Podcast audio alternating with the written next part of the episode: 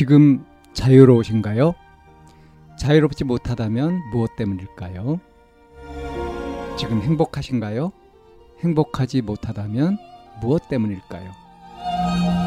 누구나 다 나름의 사정을 가지고 일상을 살아갑니다.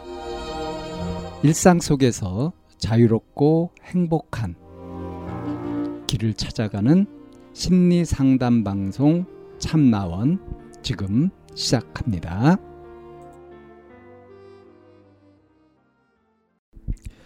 2023년 7월 9일 심리상담 방송 참나원입니다. 10살 남아 충동성이라는 사연입니다. 어려서부터 습득력이 빨라 말도 빠르고 창의적이라 주도하며 놀기를 좋아하는 아이였습니다. 그래서인지 인기도 많았지만 갈수록 제 눈엔 다른 친구가 주도하는 놀이엔 흥미를 못 느끼고 겉도는 느낌이 들고 자기가 주도할 때만 잘 도는 게 보였어요. 또한 충동성이 강해서인지 하지 말라는 행동에 대해 훈육 중에도 계속 자신의 욕구에 대해서만 이야기를 하더라고요. 하지 말아야 되는 걸 알면서도 자기도 모르게 하게 되고 하고 싶대요. 선생님께 ADHD 검사 제안도 받아 기다리는 중이고 학교에서도 산만하게 굴거나 친구들을 불편하게 하는 행동을 하진 않는 것 같은데 간혹 멍 때리거나 집중을 못하고 자신이 불편하게 했을 때 타인의 마음을 헤아리는 건 어려워하고 자신이 불편하게 되면 좀 더 예민하게 반응한다고 하더라고요. 보면 일부러 타인을 불편하게 하려는 장난을 치고 그런 게 아니라 진짜 모르고 하는 행동들이고 단순히 무언가 하고 싶은 욕구를 통제 못해서 그러는 것 같은데 제가 훈육하는 게 너무 힘들고 어려워서 글을 남겨봅니다. 선생님 상담 후 다른 아이들도 할 법한 행동들에 제가 더 예민하게 반응하고 아이를 나무라게 되고 더 마음이 아프고 악순환이 반복되는 느낌이에요. 네, 이런 사연인데요. 아, 선생님이 ADHD 검사를 제안을 해가지고 이걸 받아서 이제 결과를 기다리는 중이라고 했어요. 아마 그런데 이렇게 지금 나온 걸 보면은 ADHD에 해당된다고 나올 것 같습니다.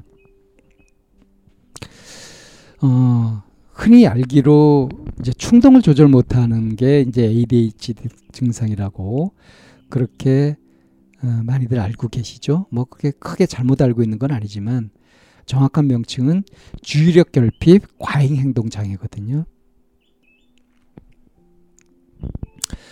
어, 지금 이 사연자는 아이의 모습에 충동성이 강해서인지 이 부분만 이렇게 생각하시는데 어, 이게 자기가 주도할 때만 그때는 잘 놀고 잘 주도하고 그러잖아요. 또 습득력도 빨랐고 말도 빠르고 창의적이다. 그렇게 뭔가 자기 하고자 하는 대로 해야 직성이 풀리는 그리고 그런 환경에서 자란 거죠. 계속 10살이 되도록.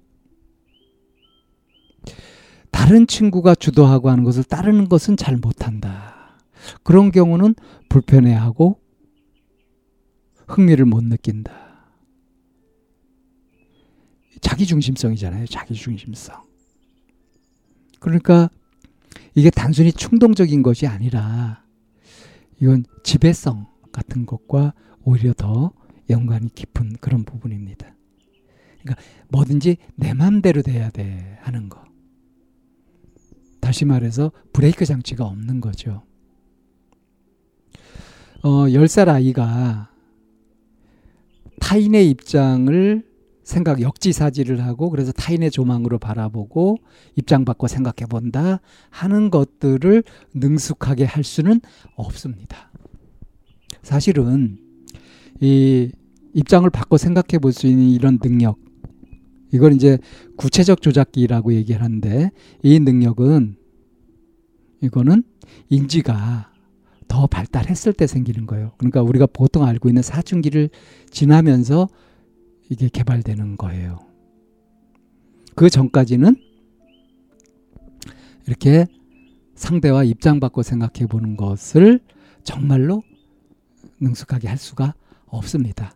더, 놀, 더 놀라운 건 뭐냐면 성인들도요, 입장 바꿔 생각하고 하는 그런 인지 능력을 제대로 갖춘 사람이 반이 안 된다는 겁니다. 그냥 흉내를 내고 법이 그러니까 관습이 그러니까 억지로 그렇게 따르, 따르기 때문에 남의 입장을 생각하고 배려하고 이러는 것 같지요. 실제로는 그렇지 않아요.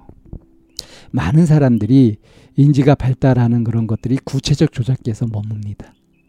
그러니까 이건 이제 피아제라고 하는 인지 심리학자의 이론인데 감각 운동 단계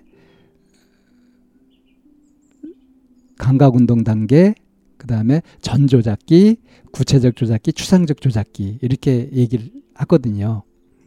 이게 이제 인지가 발달하는 인지 수준이 발달하는 것을 이렇게 네 단계로 얘기를 하는 건데 이거는 상당히 설득력이 있는 이론이에요. 근데 그 그러니까 이제 이게 실험을 통해 가지고 이렇게 밝힌 거거든요. 여기에서 지금 이 사연자의 아이가 보이는 이런 행동 특성은요. 정서적으로 전조잡기 수준의 그런 정서 상태인 겁니다. 근데 놀랍게도 전조잡기 상태의 사람들이 많아요. 이런 사람들을 일컫는 단어 이기적이다. 그러니까 자기밖에 모르는 겁니다. 자기밖에. 다른 사람을 생각할 줄 모르는 거예요. 이걸 이제 전조잡기라 그래요. 무슨 얘기냐면 같은 걸 두고 이렇게 바라보고 있으면 이제 내 앞에 있는 것이 그 사람도 앞에 있잖아요. 근데 왼쪽을 바라보면 내 왼쪽은 그 사람 오른쪽이잖아요. 그래서 이런 질문을 해보면 이 전조잡기에 있는 아이들은 자기한테 오른쪽이면 상대한테도 오른쪽일 거라고 생각합니다. 그러니까 상대 입장에서는 이게 방향이 왼쪽이다라는 걸 이해를 못 하는 거예요. 그 이해를 언제 하게 되느냐. 구체적 조작기에 들어가 가지고 조금씩 할 수 있게 돼요. 이건 이제 구체적인 사물이 있고 눈에 보이고 하는 이제 그런 것들에 대해서는 입장 바꾸기가 됩니다. 그러니까 일상생활이 가능해지죠. 그 상태에 머물어도 일상생활한테는 지장이 없죠. 그런데 이제 추상적 조작기 이거는 정말 다른 사람의 입장이 돼가지고 그 사람의 입장에 대해서 헤아려 보고 하는 공감 능력이라는가 이런 것들까지 포함되는 내용이고 이렇게 해야 정서적으로 온전하게 인지적으로 성인이 되었다라고 말할 수 있는 거거든요. 제대로 발달한 거거든요. 근데 어떤 사람들은 그 전조작기에 머물고 심지어 심한 경우는 감각 운동 단계에 머물기도 하고요. 이건 이제 만 세 살 이전의 수준인 거예요. 본능적인 수준인 거예요. 동물적인 수준이죠. 그리고 이제 너무 이기적인 그 자기만 아는 그런 전조작기 수준에 머물기도 하고 많은 사람들은 구체적 조직계에 머물러 가지고 이 진짜 다른 사람의 입장을 헤아려 보려고 하는 것들을 하지 못합니다. 안 하는 게 아니라 못 하는 거예요. 이 소수의 사람들이 그것을 이제 해내서 다른 사람의 입장을 헤아리고 생각해보고 진정한 공감을 하고 하는 능력을 키우게 되는 겁니다. 그래서 지금 이 아이는 어쨌든 보이는 모습이 적어도 어, 정서적인 면에서 욕구 같은 것들을 볼 때 전조잡기 수준의 개념을 갖고 있다. 근데 지금 10살이 됐다고 했기 때문에 또 습득력이 빠르다고 했기 때문에 이런 것들을 가르치면요. 쪽으로 교육을 시키고 이렇게 하게 되면 애가 이해를 할 수가 있을 거예요. 그래서 뭐 ADHD 검사 이렇게 해서 나왔다고 하는 것 결과 상관없이 어, 인지 교육을 좀 해 가지고요. 그래서 이제 너무 이렇게 지배적으로 자기 마음대로 할 수 있는 것이 아니다. 이제 규칙 같은 것을 지키는 것을 배우는 것도 이제 중요하지만 뭐 그것이 여기에 딱 맞아떨어지는 건 아니고요. 포인트는 뭐냐면 이제 입장 바꿔 생각해 보는 것을 학습할 때가 된 거예요. 근데 그거를 지금 할 준비가 안 돼 있는 거죠.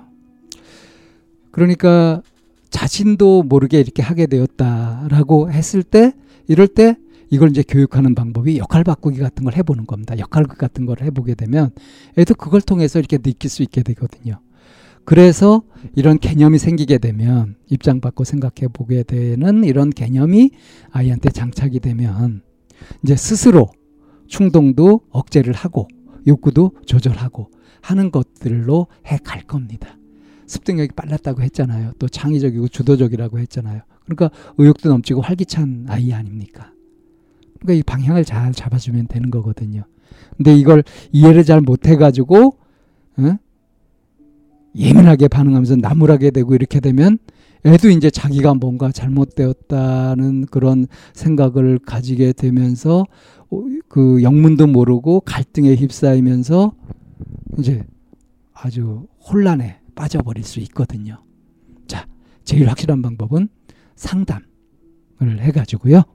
상담 스님의 도움을 받아서 아이가 자기 자신을 이해하고 더 인지를 개발해 갈 수 있도록 그래서 욕구 조절을 해나가는 쪽으로 이렇게 훈련을 시켜가는 것 그런 것들이 해답이 되겠습니다.